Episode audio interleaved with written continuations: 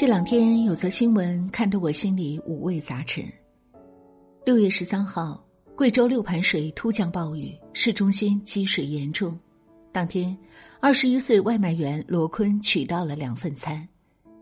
送完第一单之后，雨势越来越猛，但为了第二个单顺利送达，他还是一头扎进了雨幕中。行驶到下坡路段时，电动车车轮打滑，他连人带车翻落在地。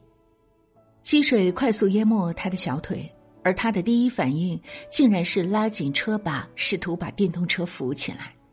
在与暴雨足足斗争了六七分钟后，他最终被洪水连人带车冲出去二三十米远。当时我只关心餐盒，电动车被冲走的那一刻，我想的是餐盒完了。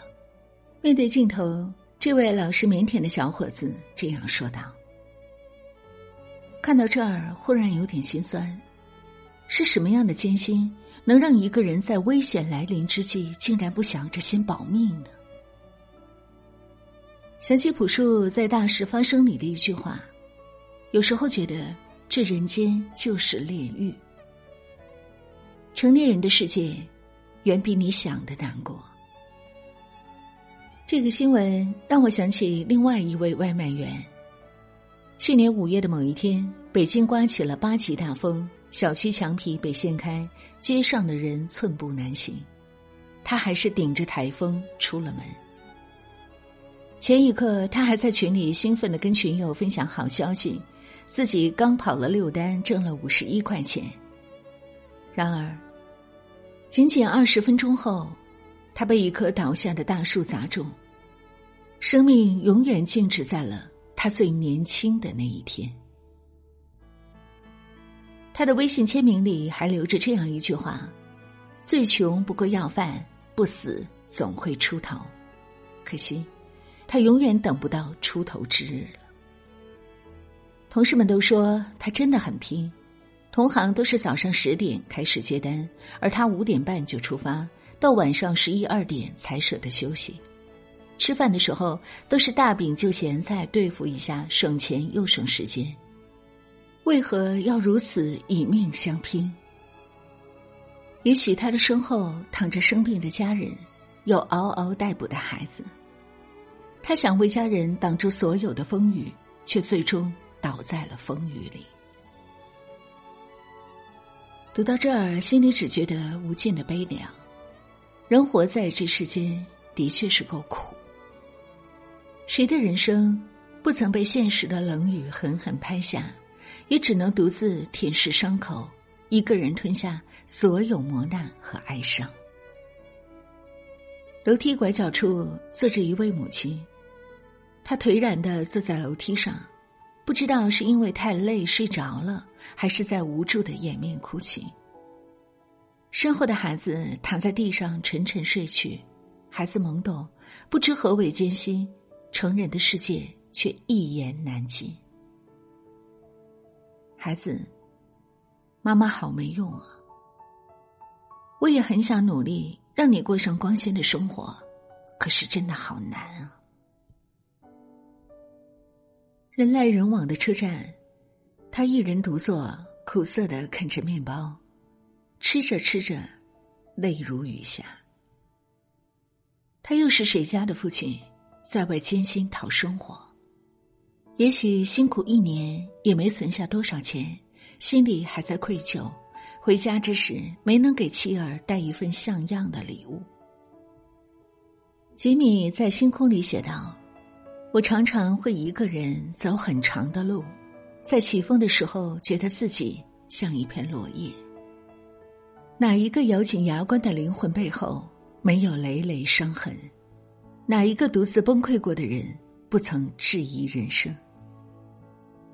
人生实苦，我们都在一边深夜痛哭，一边清晨赶路。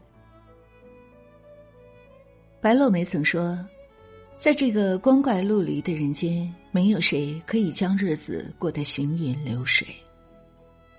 每个人的生活都曾千疮百孔，但每个人都有自己的不悔与执着。”纪录片《生活万岁》中有这样两个故事：上海夏天四十二度的高温，老奶奶一如既往的守在油锅旁吆喝着：“臭豆腐五块，两个油墩子五块哟。”她已是八十二岁高龄，含辛茹苦拉扯大的三个孩子，吵着要做生意，逼着爸妈卖掉住了半辈子的房子，把父母所有的积蓄败光后，人都跑了。留下一堆债务给二老。为了补上这个大窟窿，老奶奶推着车卖小吃，风雨无阻，全年无休。有什么办法嘞？谁让我是娘呢？说起这件事儿，老奶奶的语气就像买菜买贵了一样稀松平常。天要是塌下来了，那就努力去扛吧。人生没有致命的失败，只要继续前进，天总会亮的呀。凌晨十二点的街，一位大叔摇摇摆摆的奔向上班的路上。二十多年，他每晚都在大排档卖田螺、陪酒、卖唱。早年妻子和他离了婚，他靠着这份卑微的工作，一路把女儿供上了大学。上大学后，女儿跟他抱怨。说因为他的工作自己被同学嘲笑，让他换份工作。他瞪着眼睛据理力争：“你同学爸妈扫大街捡垃圾，你有嘲笑过他们吗？”女儿说：“没有。”那他们凭什么嘲笑我的工作呢？经过半生沧桑的他，有自己的执着。他最爱将心声用歌声表达出来。不相信未做牺牲，尽可先拥有。只相信是靠双手找到我欲求。任何一个靠双手用尽全力去生活的人，都是世间的勇士。真正的英雄主义，是在收起深夜的崩溃以后，仍然饱含热泪去爱生活。即便再苦，也要图个人生无悔、光明磊落。每个平凡的人生中，我们都是。自己的英雄。席慕容曾在《北方》里写道：“生命原是要不断的受伤，不断的复原，世界仍然是一个温柔的等待我成熟的果园。生活曾让我们遍体鳞伤，但到后来，那些让我们受伤的地方会变成人生闪亮的勋章。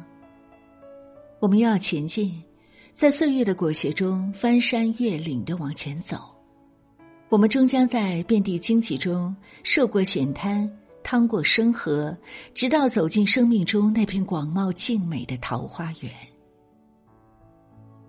人生实苦，但请你足够相信，地铁会到站，一天总会过完。穿过长长的黑暗的走廊，总有光明等你在前方。在雨中